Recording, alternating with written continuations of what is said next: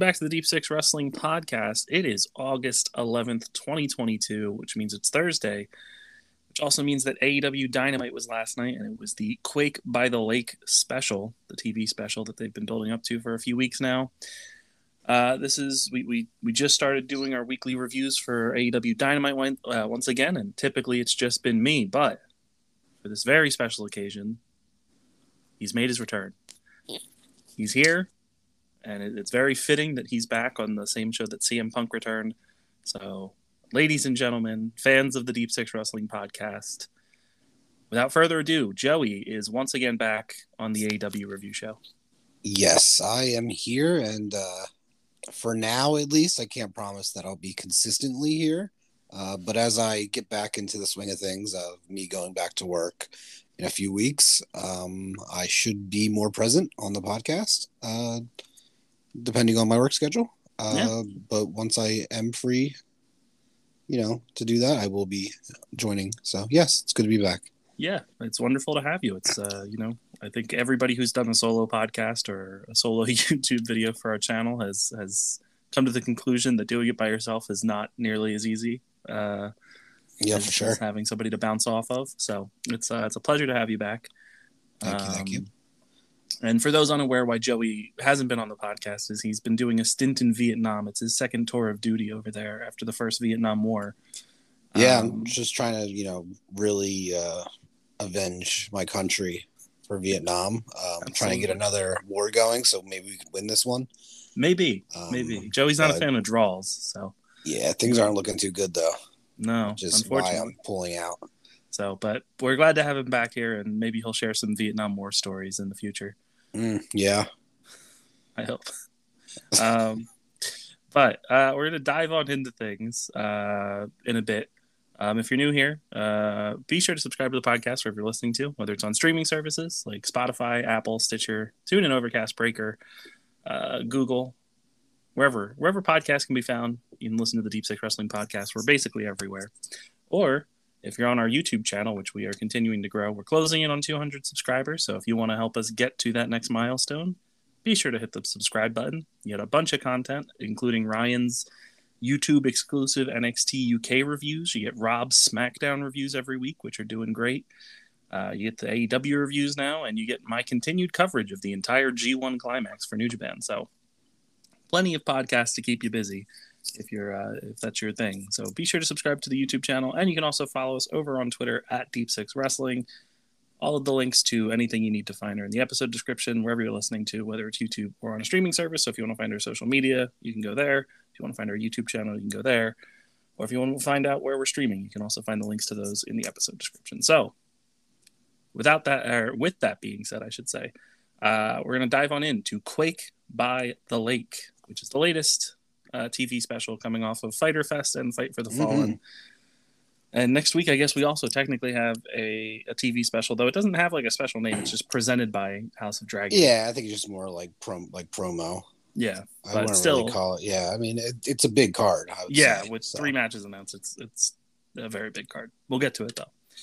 Uh, so kicking things off, we open the show with a uh, a big match, the third ever coffin match in AEW, uh, which the first one was Ethan Page and Darby Allin, then it was Andrade and Darby Allin, mm-hmm. and now it's Brody King versus Darby Allin, uh, coming off of their insane singles match they had a few weeks ago uh, on Dynamite, which Brody King won. Uh, so as Brody comes out and makes his entrance, uh, Darby Allin appears in the darkness and just blindsides the big man here and just beats Brody with a skateboard covered in thumbtacks and then just like forces it against his head and right out of the gate, Brody King is just gushing blood. Oh yeah, he got really busted open. This was brutal. Uh, the the blood he on the show. He stayed busted open too. I'd yeah, during the entire match as well. Between him and Jericho tonight, there was uh, or yesterday there was some yeah. uh, brutal, brutal blood. uh, so Brody gets busted open. Uh, they go to ringside, and Darby looks to take him out again with the skateboard, but Brody ducks uh, and slams Darby with a huge forearm here. Uh, and then Darby ends up firing back, uh, getting another shot with the skateboard in as Brody is just like, there's like pools of blood at ringside. Oh, dude. At one point, he like stopped and like wiped his eyes, and you could just tell that like the blood and sweat were probably like burning the shit out of his eyes. Uh, yeah, hundred percent. Um, so uh, that was that was fun. Uh, eventually, they they go back into the ring, and we get a uh, a code red off the top rope from Darby, uh, and then he just like pushes Brody King to the floor, using his head to just like butt him out of the ring. Uh, Brody takes control and just like manhandles Darby, just flinging him against the barricades like a doll, and eventually just launches him into the front row. Uh, we go to commercial, and then we have a table that gets introduced as Darby's laid out on it. Brody climbs up onto the middle turnbuckle and dives off with a splash, but Darby rolls off, and Brody goes through it by himself. And as Darby then looks to set up for his uh, his big suicide dive, the lights go out, and the entire House of Black, which is Malachi Black, Buddy Matthews, and Julia Hart are all out. Uh, Darby goes for uh, the dive still, but Julia trips him on the ropes. Buddy gets in the ring and nails. I don't think there's a name for it, but in WWE it was the Murphy's Law, which is his finisher. Yeah, Uh, and then it's a nice another- finisher. Yeah, I love the finisher. It's so good. Best best finisher on 205 Live when he was there. Um, Buddy sets up a table in the corner, and we get my favorite thing in wrestling, which is Brody King barking like a dog as the uh, the crowd does it. As the crowd does it with them, yeah. Yeah, I, you know, maybe it's a hot take, but uh, Brody King's barking is better than Roman's uh, ooh ah. Yeah, Brody was over here. Yeah, he was. He was. I really think he- over, especially I- I- against Darby, who's like super over with the crowd. It's I feel like to that first match they had really did wonders for for Brody King. Yeah, yeah, So for sure. uh, pretty exciting, and also the uh, the Moxley match for Brody King as well. Oh yeah, for sure. Um, uh, after the barking, Brody just uh, with Darby set up on the table. Uh, Brody just cannonballs Darby through the table as uh, the rest of the House Sick of Black watch on. So, uh, and then we get uh, Malachi sending Buddy to the floor to open the coffin, and as Buddy opens the coffin, Sting's in it, and he, he This was out. good, honestly. Yeah, it was a good reveal because the crowd was chanting Sting, wanting him to come out. Yeah. Uh, and I was assuming everybody was just expecting the lights to go out, but he was he was just sitting here in the coffin, uh, and then takes out uh, Buddy with the baseball bat.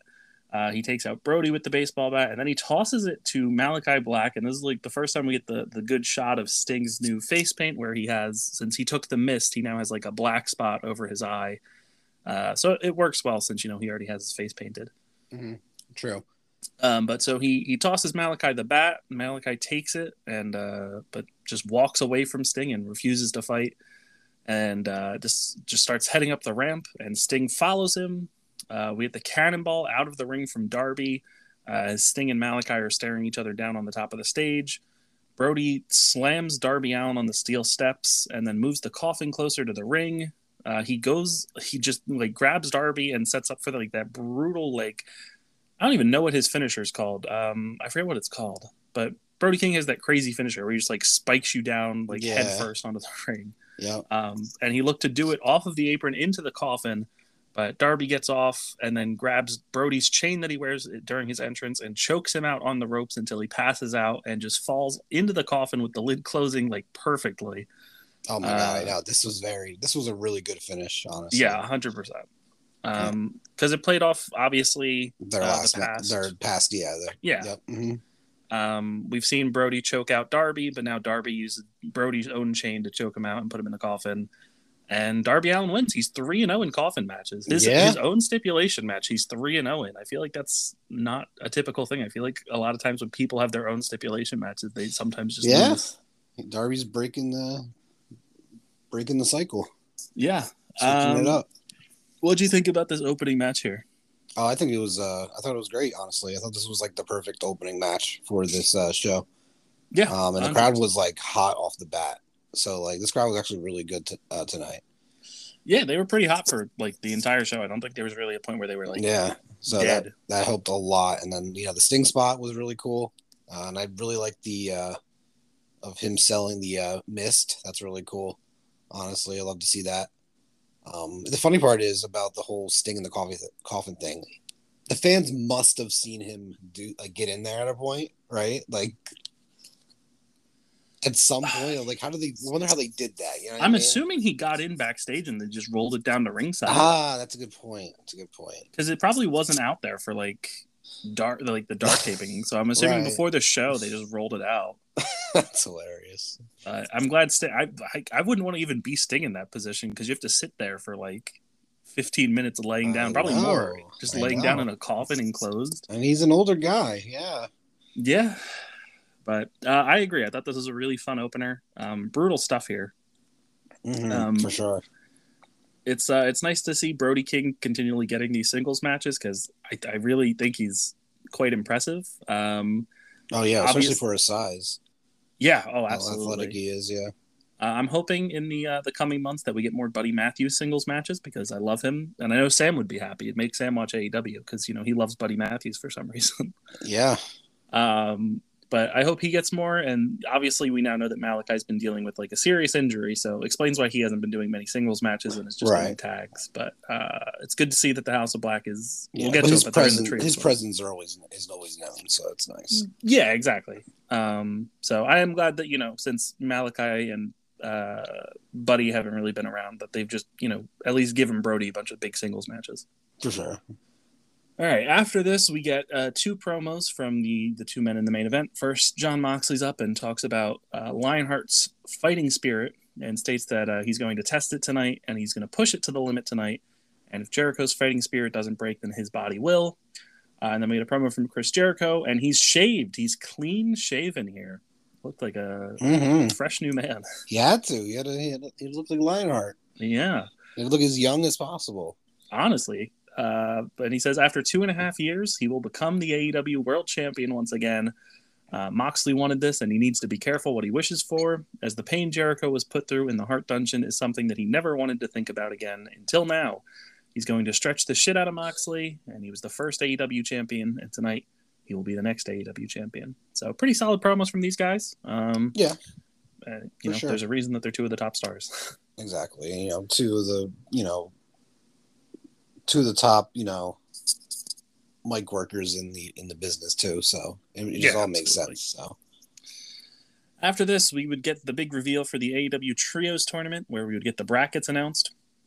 Um, makes sense. some that this shocking is a s- names. Yeah. Yeah, and also makes sense that it's a smaller tournament, just because you know they were running out of time before the pay per view. Yeah. Yeah. So- yeah. Um, but we, Only got, got- a few weeks. yeah. So the left side of the bracket is obviously is going to be the more stacked uh, side of the bracket, as our first round matches are the Death Triangle, which is Lucha Bros and Pac, uh, the current All Atlantic champion, Mhm. versus New Japan's Will Ospreay and Aussie Open representing the United Empire. Yeah, that's a huge first round match. Huge. And then our other first round match, which it was announced is taking place next week on the House of Dragon special, is Andrade Rush and Dragon Lee as La Facción Ingobernable taking on the Young Bucks and a mystery partner. I wonder who that could be. Hmm. And Right. our right side of the bracket is going to be the Dark Order versus the House of Black, and the Best Friends versus everybody's new favorite team, the Trustbusters. Yep, and my second favorite wrestler. Hell yeah! Um, so very exciting bracket, uh, especially again, especially on the left side. Um, it's interesting how they really paired this up because you have Death Triangle versus Will Ospreay and Aussie Open, and then Mhm. Andrade, uh, Rush, and Dragon Lee versus presumably Kenny Omega and the Young Bucks. hmm Uh, this is Omega's most likely, if it is Omega, which the implication is that it is, uh, this would be his return to the ring. You would assume he's not going to lose, uh, which would then indicate that you would also assume that Ospreay and Aussie Open beat Death Triangle, Right. uh, as you because would you would get the setup. And yeah. Yeah, because Omega and Ospreay have their issues, so you would assume that they're going to start building towards that. Alternatively, you also have Death Triangle and La Facción Ingobernable, uh, and the Lucha Brothers have been feuding with uh, the uh, Andrade and Rush, obviously, as we'll get Mhm. to in a second here. So if Death Triangle were to beat Ospreay and Aussie Open, then you would have to assume Andrade, Rush, and Dragon Lee beat Kenny and the Bucks. Right. Um, so very interesting. And again, we we still don't know if it's Omega. Um, I don't know who else it would be. Um, especially after like the news we got later on in the night. Um, I thought it could like solidify it being Omega. Um, just because I just don't know where he would fit in now. Besides this, Yeah, I um, I really don't know. Um, yeah, it's really I, I guess I guess we just gotta wait and see next week. yeah, we'll we'll see. Um, But it would make a lot of sense to have Kenny Omega return on the show. because it just it feels like a bigger show and all that stuff. Um, but yeah, I don't. I really don't know where Kenny fits in if it isn't in this trios title.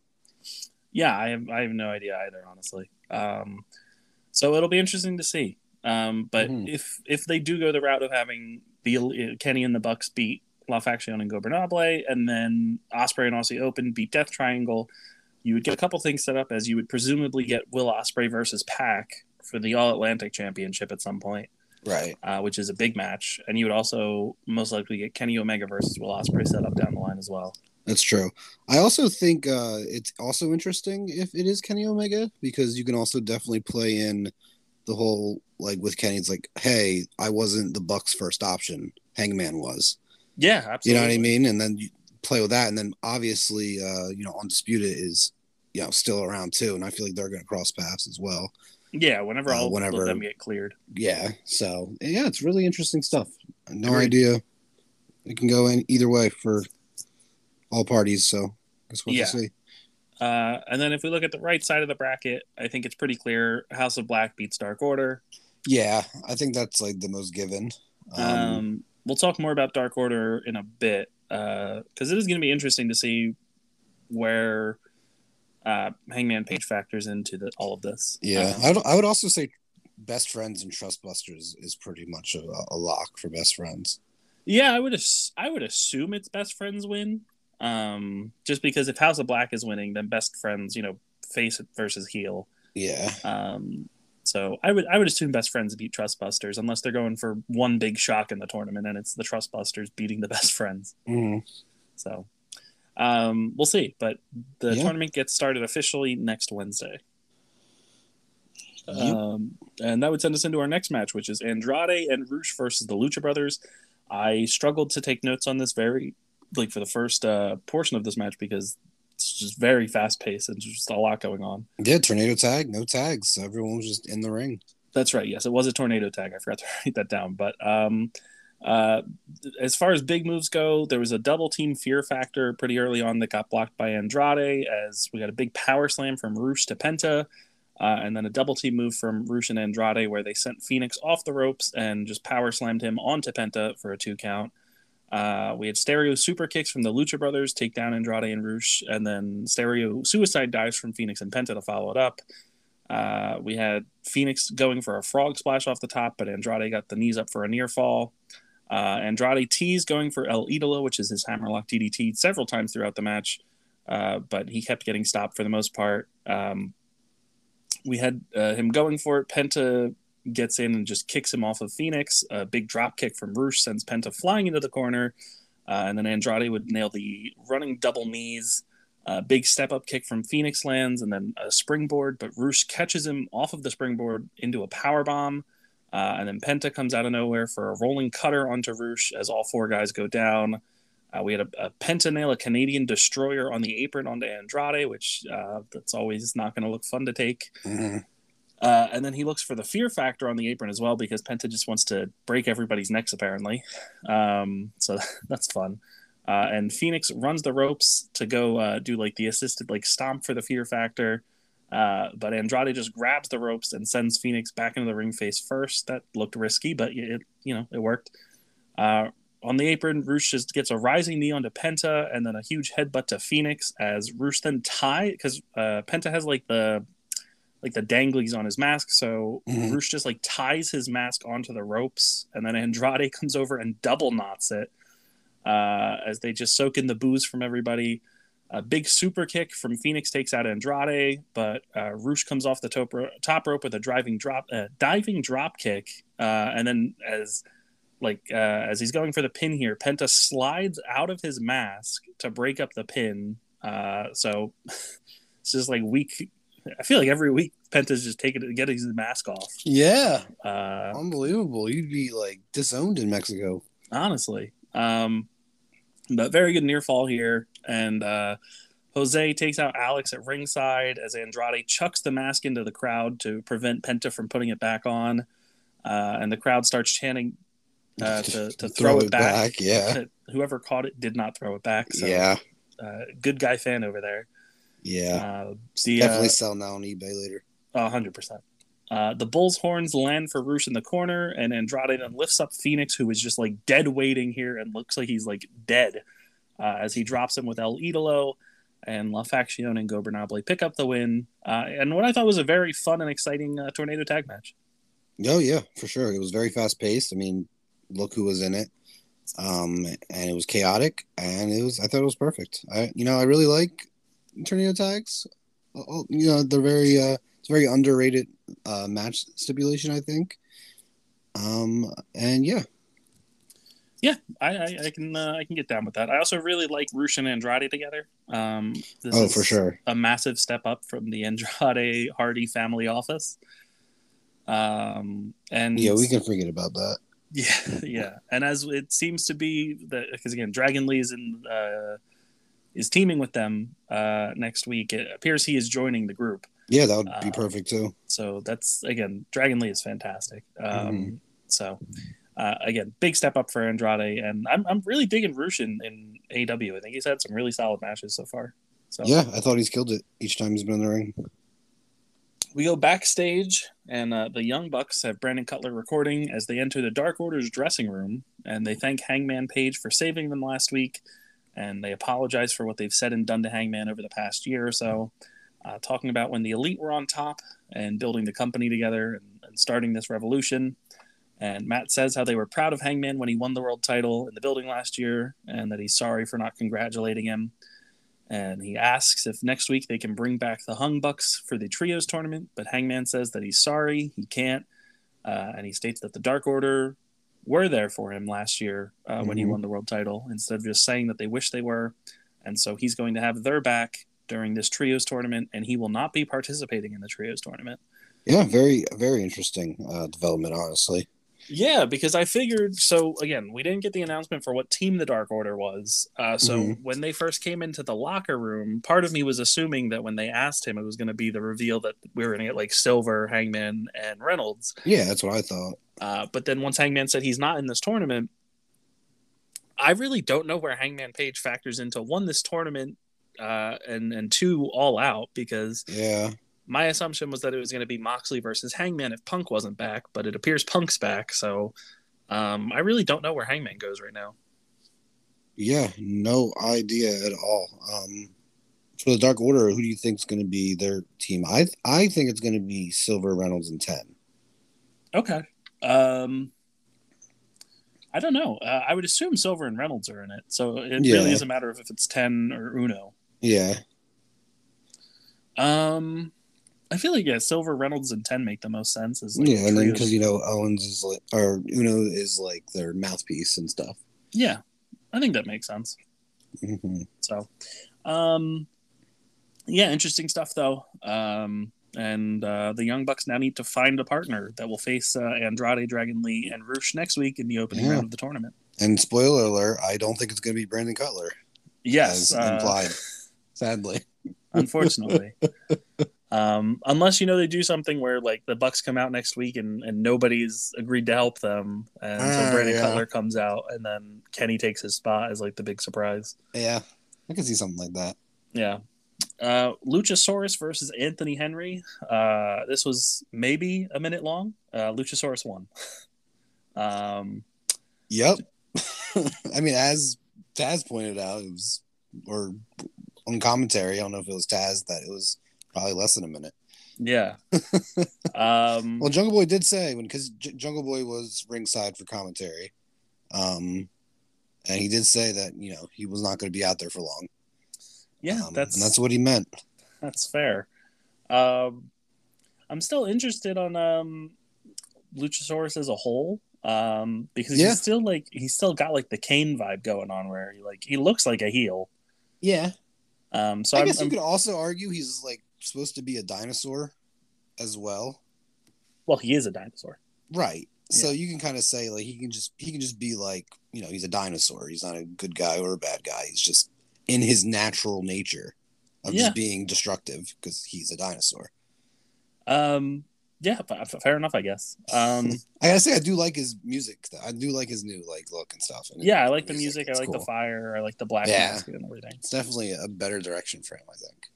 Yeah, um, So after the match, Christian Cage is on the big screen and says that the people of Minneapolis don't deserve to see him as Jungle Boy gets off commentary saying he realizes where Christian is and runs backstage. Uh, he has to be held back by security, and Luchasaurus comes back to take out the security and Mhm. even uh, headbutts Pat Buck to try and give Jungle Boy Yeah. Uh, oh no. some freedom here. I think uh, Luchasaurus is going to get in trouble for that.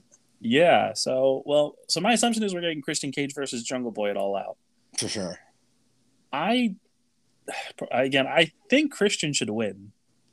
I agree. I think, think- Luchasaurus should be banned from ringside or something. Okay.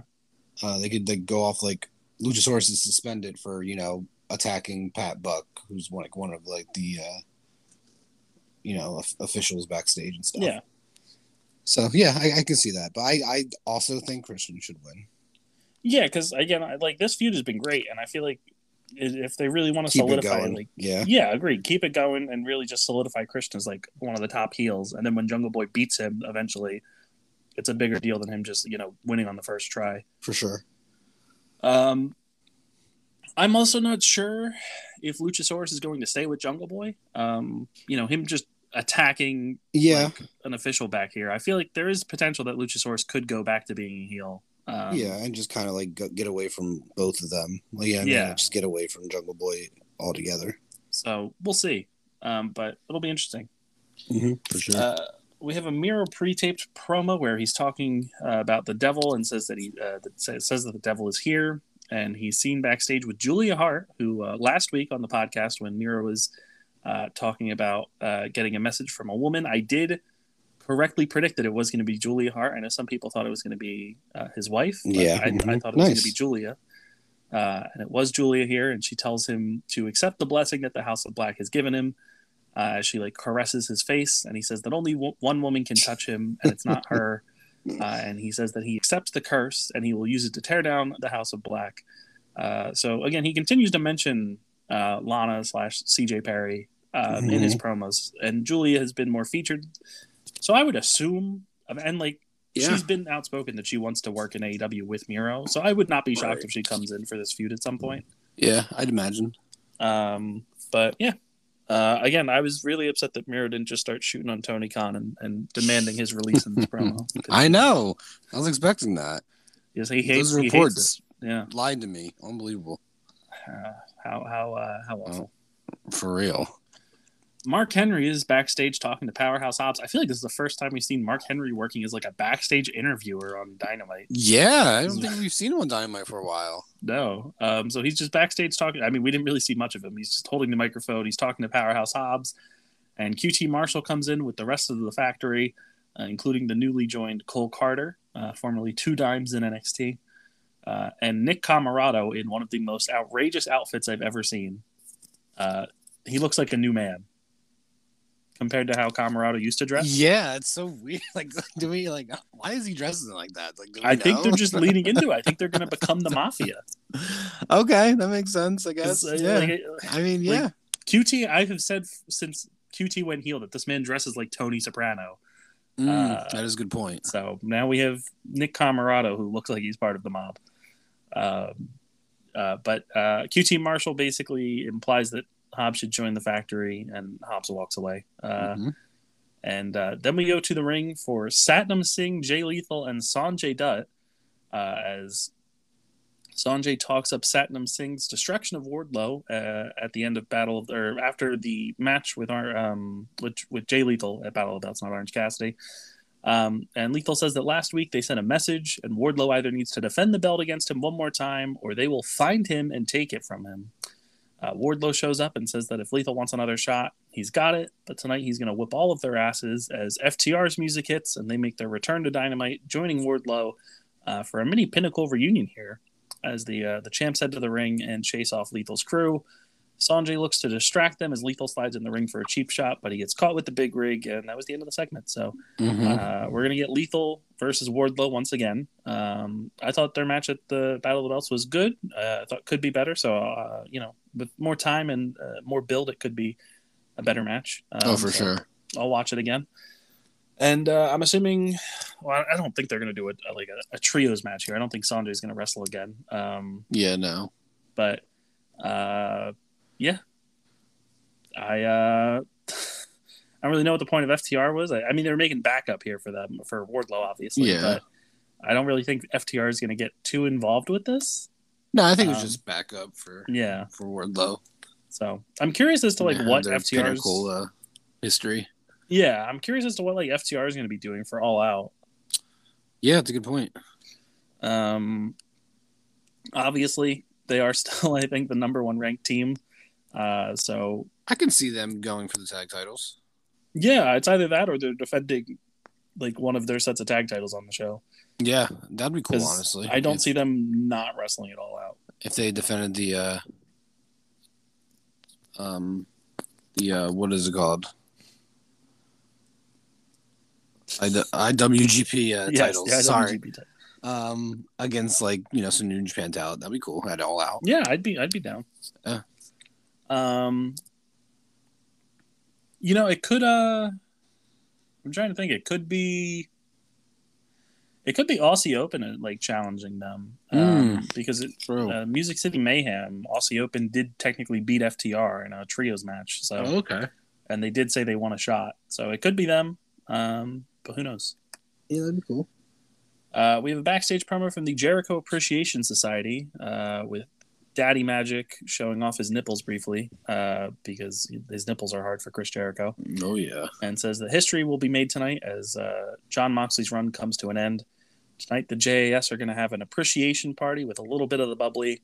Garcia says that Danielson needs to appreciate him because he's the Dragon Slayer, and Anna Jay chokes out another production worker, and that was that.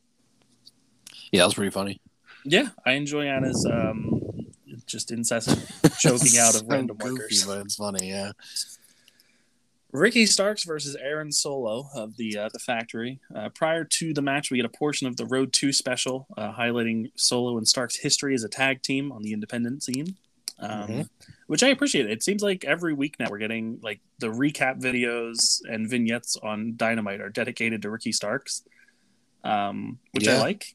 You know, it feels like they're really trying to build Ricky up as like the next big thing. Oh, for sure. I mean, So, he's already um, over with the crowd and stuff. Oh so yeah, it's absolutely. perfect. Um, so I, I like it. It really makes look, uh, Ricky look good. Mhm. Um, Solo takes control early, uh, just laying Starks in the or laying into Starks in the corner um, as we get loud Ricky Starks chants. Uh, and Ricky fights back with a big rope assisted tornado DDT. He follows up looking for Rochambeau, but Solo gets out. Ricky attempts the spear. Solo dodges and attempts a corkscrew kick, but Ricky then catches him with the spear, and Ricky Starks wins. So they're they're establishing that he has two finishers here. He has the spear and the Rochambeau. Mhm. Um, but yeah, this didn't need to be long, and it wasn't. So that's that's all that matters. Um, yeah, For sure. uh, after the match, Nick Comoroto, in still in his mafia outfit, uh, storms the ring with a chair. Starks takes him out with a spine buster, which is obviously like a direct shot to Will Mhm. Hobbs. Uh, and Factory comes down to uh, to take the numbers advantage as Starks just runs into the audience to celebrate the win and escape them. As we cut backstage and see Will Hobbs destroying the TV backstage. Um, Yeah, so he yeah. wasn't too happy about that. No, he's not. So I'm assuming we're getting Hobbs versus Starks at all out as well. Yes. Who do you think should win?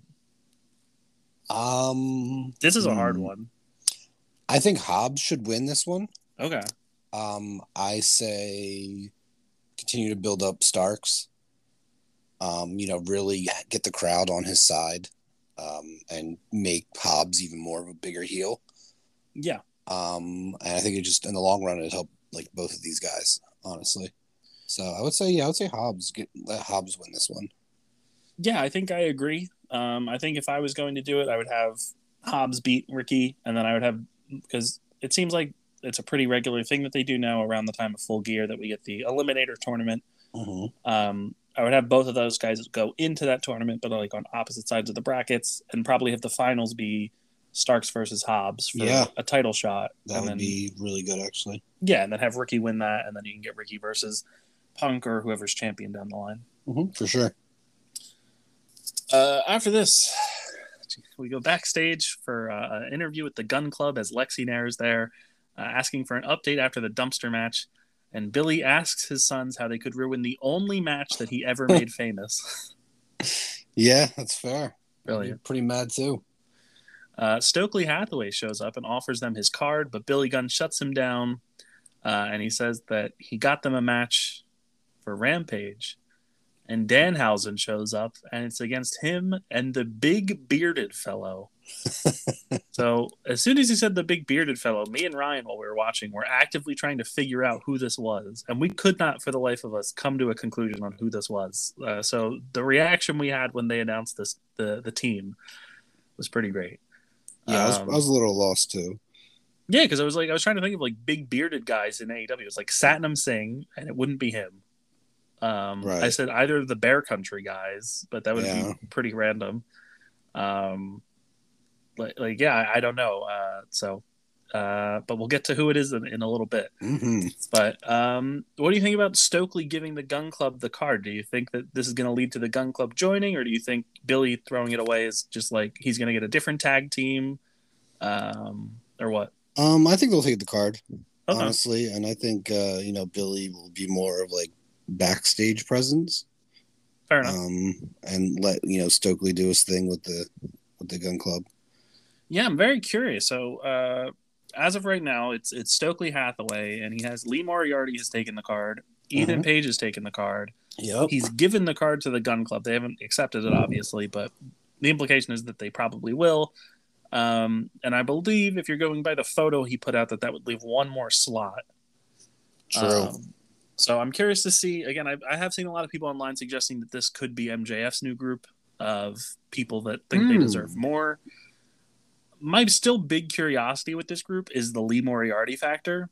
I feel like he's such a natural baby face yeah. um, that it feels a bit weird that he's going with them. So uh, I'm not against it. I, I really like Lee Moriarty, and I'll be happy to see more of him whenever they get started with this group. But I am interested to see who the final member would be, or if there is a final member, or if it's just Lee Moriarty, uh, Ethan Page, Stokely Hathaway, and the Gun Club. So for sure. Um, yeah. The best friends are then backstage as the Trustbusters show up, uh, with Daivari offering Orange Cassidy a spot in the group as he continues to try and build the ranks. Cassidy says whatever Ari's question is, the answer is no. The best friends will learn firsthand what happens to, uh, to those who say no to Ari Daivari, and the two teams will face off in round one of the Trios tournament. And uh, Ari Daivari will face off against Orange Cassidy on Rampage. So, Mm, Is that his in ring debut for AEW? Daivari? Yeah. No, uh, I think it's his in-ring debut for AEW under his new name, but he's wrestled a few times as Arya Daivari, Okay. um, and he wrestled at uh, Death Before Dishonor, but that's Ring of Honor, and it was the pre-show. So, um, but yeah, we also got Parker Boudreaux just standing there like growling. Um, Mhm. So I'm glad he's still just being creepy. Uh, and and uh, Slim J, the goat, Yeah. my new favorite wrestler. Sanjay. Some, what a legend. Vanilla Ice. Absolutely. Madison Rayne versus Jade Cargill for the AW TBS Championship would be up next, as Madison would get some uh, offense early on, but Jade would take control at ringside before going into the commercial break. Uh, when we came back, Jade just drops Madison with a stalling vertical suplex for a two count. Uh, Jawbreaker from Madison Rayne gives her a bit of a reprieve here uh, before taking Jade down with another neck breaker and uh, then going up top for a flipping neck breaker that scores a two count. Uh, we had a choke from Madison. The Jade counters into a vertical suplex, but Madison counters that with a DDT for another two count. Kiera Hogan then gets up onto the apron for the distraction as Jade comes up with the pump kick, but accidentally takes out Kiera. Madison gets a roll up for two, but uh, Jade then does land the pump kick. Jaded gets looked for, but Madison gets out of it. Uh, but Jade then gets back into it and ends up connecting with Jaded as she wins, retains the AEW TBS championship, and moves to 36 and 0 on her undefeated streak. Big, big. Big, big. Um, thought this was a solid little match. Uh, wasn't anything too special. Wasn't Jade's best match. Wasn't Madison Rayne's best match. Um, No, but it was fine. Yeah. yeah, this was not bad, and the crowd wasn't like dead for it.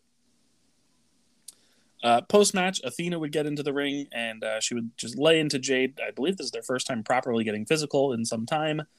Uh, Kiera Hogan would pull Jade out of the ring, leaving the TBS championship as Athena would hold up the belt uh, before uh, the segment would end.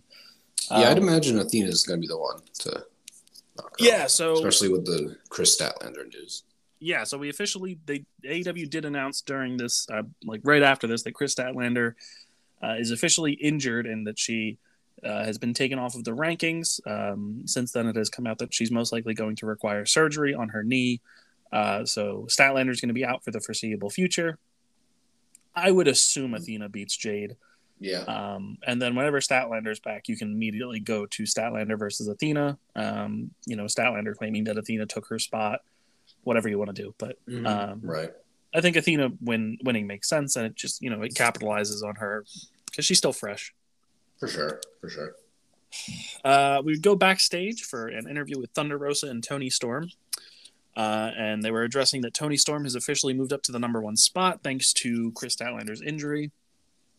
Toni's going to be in action next week, and she's looking to keep the momentum up, and she will be coming for the title. And Thunder Rosa kind of just uh, dismisses it as saying, "We'll focus on your match next week, and uh, we'll figure out something about the title down the line." Uh, so you know, for a team that's supposed to be friends, it did kind of feel a bit dismissive from uh, Thunder Rosa, who has Yeah. you know been like a fighting champion and has been like, "Oh, I'll fight anyone, anytime." So I did think that was an interesting uh, character choice here. Very interesting. Yeah. My assumption is that we're still getting a multi-woman match at All Out, um, or at least I, I guess that's what I'm hoping for. Is that it's going to be Thunder Rosa versus Toni Storm versus Britt Baker versus Jamie Hayter if Jamie's cleared because again she did break her nose, but they still have you know a few weeks before the show.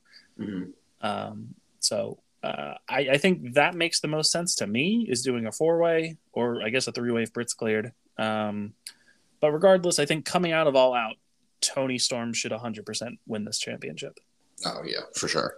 Um, I think Toni's been on fire since she's come in. Uh, she's really over with the crowd. She's delivered in pretty much every match she's had. Um, and I feel like it's just the time for Rosa to lose it. Uh, and with Rosa, you know, be like doing this like dismissiveness towards her tag team partner, it feels like it just makes sense that you would turn Rosa heel. Uh, Oh, for sure. Yeah. Toni wins, and then you know Rosa turns and chases the belt. So, um, yeah. yeah, makes so yeah, so I- I'm hoping Toni Storm wins it all out personally. Um, whether it's a multi-woman or a singles match, I just think the time's right to put the belt on Toni. After this, we would get the rundown for what has to be the most things ever announced for Rampage, as we got uh, several po- uh, promos announced with Bryan Danielson makes his return and speaks, Hook will speak, and Swerve in Our Glory will also speak. Uh, so three uh, three big things there. Obviously, Danielson's first appearance since losing to Garcia in his return. Mhm. Uh, you know, Hook's first time speaking since winning the FTW title, and uh, Swerve in Our Glory, which you know maybe gives us an indication of where they're headed for All Out. Yeah, I'd imagine. Um, and then our matches: the Gun Club versus Beardhausen, which is Oh. Danhausen and Eric Redbeard. Dream match. Ryan, yeah, the pop Ryan made when this happened. Oh my god, I could imagine. Uh, and then we will get two, not just one, two Trust Brothers, or not Trust Brothers, Trust Busters match Trust brothers better. Uh, with Parker Boudreaux versus Sonny Kiss Okay. and yeah. uh, Ari Daivari versus Orange Cassidy. Uh, this is the first time Sonny Kiss has been on actual TV uh, since I don't even know when. I would assume that they're losing. Um, but, you know, this does follow up on Ari Daivari trying to recruit Sonny into the faction. True. True. Uh, so we'll see what goes on and if that does uh, come to form. Uh, I, I like Sonny Kiss, so if they want to, you know, give them something to do, yeah, that'd be um, cool. I'd be down with it. And a title match, the AAA Intergender uh, Oh, yeah. Mixed Tag Team Wrestling Championship, whatever it's called, is on the line as Sammy Guevara and Tay Melo. Uh, she's no longer Tay Conti; she is Tay Melo. Uh, will be defending against Skye Blue and Dante Martin. So, uh, looks like an interesting rampage. Still not like uh, anything too massive happening on the show, but it looks like a fun like hour. Yeah, it seems like there's a lot going on for sure. Yeah. And then AEW Dynamite, uh, Dynamite next week, presented by Game of Thrones House of Dragon or House of the Dragon. Uh, we have our first Trios Championship tournament match with the Young Bucks and their mystery partner taking on La Facción Ingobernable, uh, Andrade, Rush, and Dragon Lee. Mhm. Toni Storm versus Kilynn King making her return to AEW. Uh, she has not wrestled on TV in I don't know how long. Her last match in AEW was, I believe, on AEW Dark in sometime late last year. Uh, but wow. um, she's mainly just been doing the indie scene. Uh, she's wrestled in NWA, um, but she was somebody who was, you know, during like 2020 and early 2021 when we were doing the no crowd shows, she was like an active part of AEW for a while. So um, yeah, yeah, for sure. cool to see her back. She's gonna lose, I would assume, but Yeah. uh, she's somebody who, like, if they're gonna make more signings for the women's division for AEW and Ring of Honor, she's somebody who I would consider. Yeah, she would make sense, honestly, for how long she's been around. And then a match that I don't think anybody foresaw happening. Bryan Danielson versus Daniel Garcia 2 as we go to a two out of three Mm. falls match. Which I assume is going to be the main event. I you know, it's interesting because I would assume so, but if Kenny Omega is making his return, do you save it for the end or do you open the show with it? That's true. Um, because yeah, that's true. because like if you're if it's Omega's return, okay, so here's how I see it: if Kenny is returning next week, it's the main event. If he's not returning, that's going in the opening slot. Okay, but who would you Um, think the Bucks' partner is then? If it's not Omega, If it's not Omega, then I would have to assume it's somebody from Bullet Club randomly. But like you got to remember that like Jay, Phantasmo, Chase Owens, and uh, Jay Phantasmo, Chase Owens, and uh, Juice are all in the G1, so it's not them. Um, okay, So I don't know who else they would do. like again. It, it, it feels like it is going to be Kenny Omega. I don't think they would announce like a mystery partner when everybody's speculating it's Omega.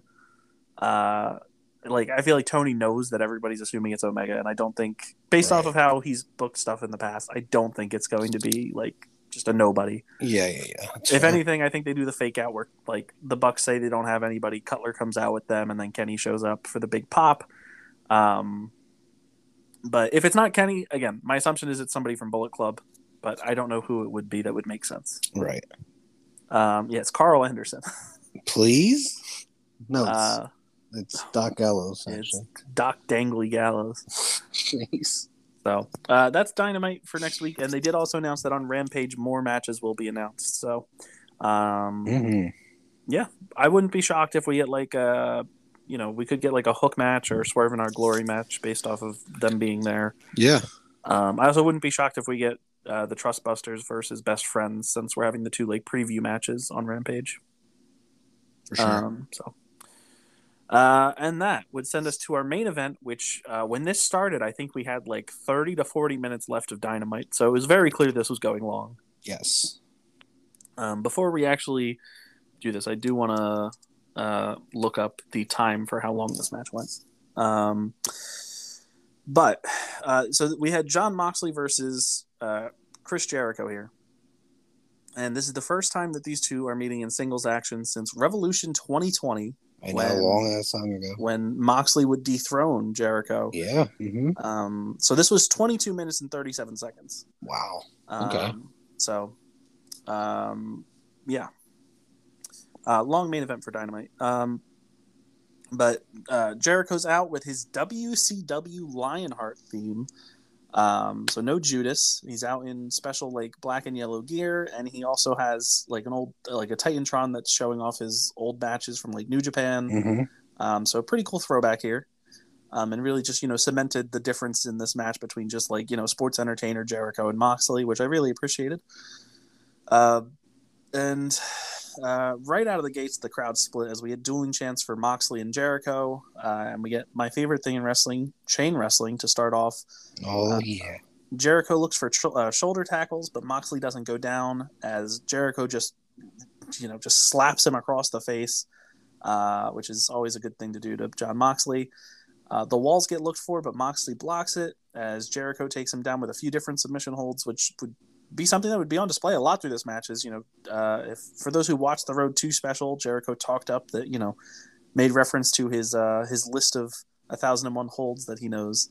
Uh, and he, he did bust out a lot of different submissions throughout this match. Did, Um, yeah.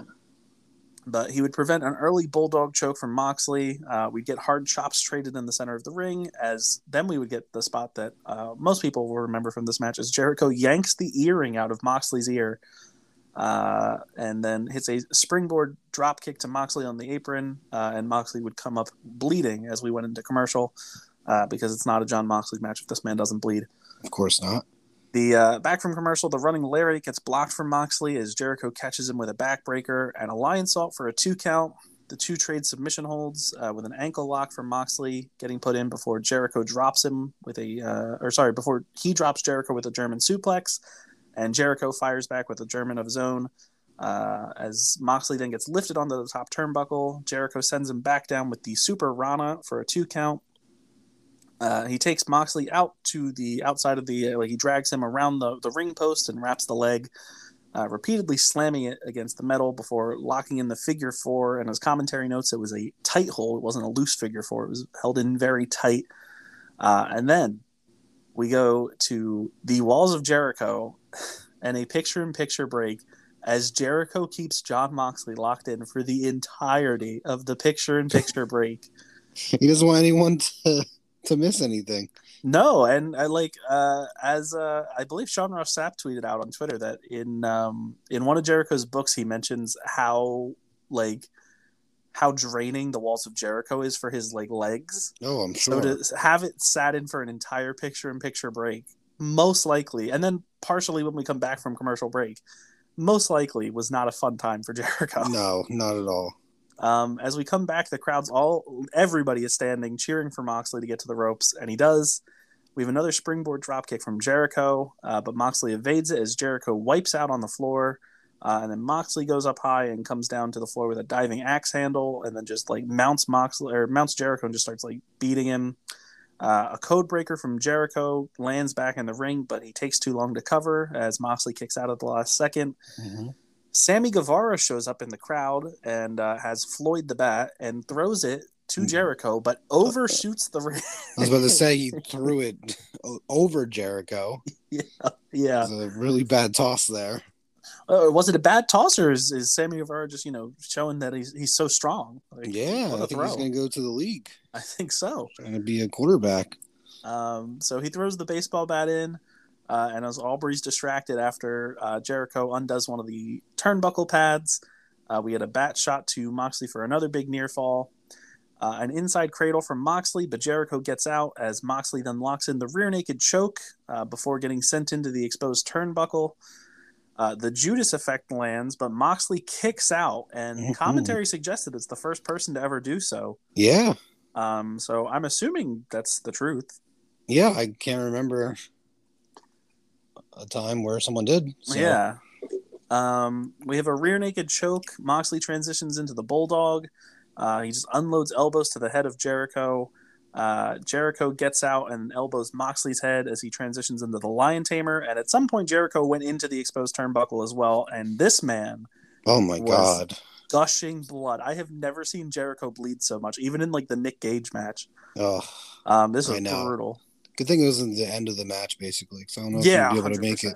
No, I don't know if he it was the been able to. beginning. Uh, Moxley breaks free, um, and he he unloads with elbows into the back of Jericho's head. Uh, so Jericho's just taking a beating here uh, before he locks in the rear naked choke once again. Locks the legs around the midsection. Jericho teases that he's going to get out of it and get to the ropes, just like lifting his hand and shaking it, but he taps out. Mm-hmm. Jon Moxley wins and is still the AEW interim world champion. What do you think about the main event? This was really good. This was easily like their best match Mhm. together. Yeah, for sure. Um, yeah, I think even like if we were gonna go back and look at their match in, I don't know if they had multiple, but their like their big match in WWE, which is like the Ambrose Asylum match, which was like the steel cage with the Yeah. random weapons. Like I think this Mhm. is 100 percent their best match that they had together. Oh, for sure. And this is one of the you know better uh, Jericho matches as well. Honestly. Yeah, AEW. I really want to just continue to point out as uh, I'm not a Jericho hater, um, so I, I have no issue, you know, giving the guy praise. Mm-hmm. Anytime they give him a big singles match lately, he delivers. Yeah, and he Um, goes above and beyond. You know, does some blade jobs and Well, yeah, like you look at this gotta match. give him. Yeah, I gotta give it to him. this match was great. Uh, gonna ignore the the, the shark cage one just because like the ending and how convoluted it got. So ignoring that yeah, one. yeah, yeah, The first Eddie Kingston match was phenomenal. for sure. Uh, his matches with MJF were great. Mhm. Um, he was part of Anarchy in the Arena, which was fantastic at Double or Nothing. Uh, the Nick Gage match last summer.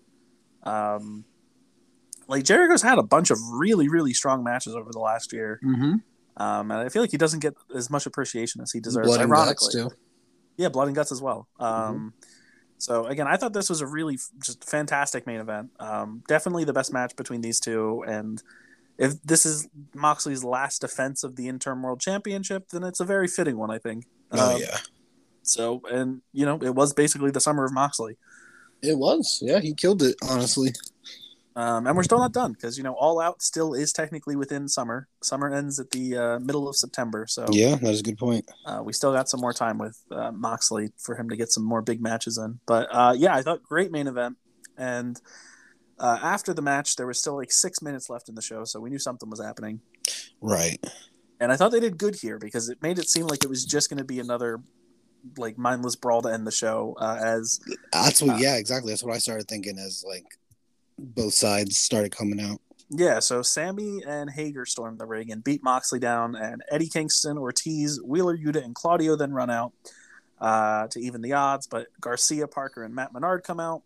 Mm-hmm. and the JAS take a uh, you know um, the advantage here once again, and so it kind of and then uh, Jericho gets the belt, and at this point they're like teasing that he's going to do the belt shot, and they're waiting, so it's like okay something's happening, and as Jericho looks to take Moxley out with the belt, Cult of Personality hits for a huge reaction. Here's the the arena goes wild.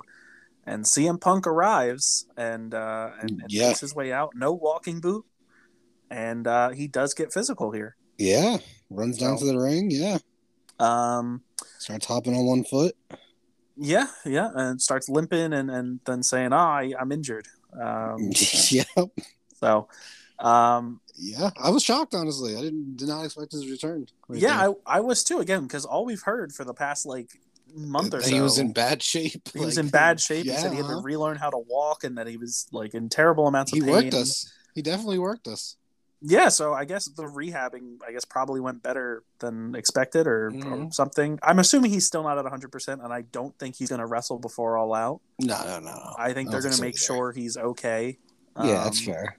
So, uh, but you know, very good surprise. Um, you know, everybody was expecting something was going to happen on this show, whether it was Omega or Punk returning, Yeah, um, and we got one of them, and we got the indication the other is happening next week. So uh, I, Mhm. I can't see anybody being mad. Um, not at all. so overall, I, I thought this was a, a really good special. Uh, I don't even say special, just a, a very good episode of Dynamite. You know, a named episode of Dynamite, but I thought it was a, a really good show. Um, Yeah, it was very strong. I thought it, it was bookended by a, like a fantastic opener with Brody King and Darby Allin, and a fantastic main event from Jericho and Moxley, and Mhm. then obviously the return from CM Punk, um, and some also other good stuff in the middle of the show as well. Yeah, it was a very well paced show. Yeah, I thought last week's episode of Dynamite was uh, arguably one of the best paced episodes they've ever done, and I thought this week was another really well paced episode. Yeah, they definitely followed it up. So, um, yeah. Uh, and again, just as a reminder for we again we don't review Rampage for the podcast, so not going to go over that again. But next week for Dynamite, the three matches we have are the Young Bucks and a mystery partner versus La Facción Ingobernable in the opening round of the Trios tournament. Toni Storm versus Kilynn King, and Bryan Danielson versus Daniel Garcia in a two out of three falls match. So, uh, yeah. Yeah, big matches right there. So uh, we want to thank you for joining us for this week's review of AEW Dynamite Quake by the Lake, the first ever edition of Quake by the Lake. Um, if you enjoyed it, be sure to leave a rating. If you're listening on the podcast feed, if you're on like Apple or Spotify, leave a rating for the podcast. If you're on YouTube, leave a like, leave a comment. Let us know what you thought of the show.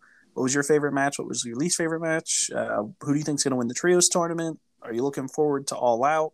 Um, hmm let us know. Yeah, Um, and uh, hit us up on Twitter as well. Um, if you have any questions, uh, you can DM us or you can just you know add us and you know about this week's episode and what you thought. And uh, yeah, so it's at Deep Six Wrestling without the G.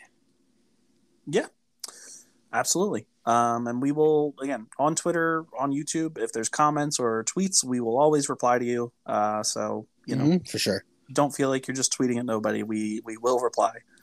Yes. Um, so thank you again for joining us, and we'll be back. Hopefully, the two of us will both be back next week for uh, another review of Dynamite.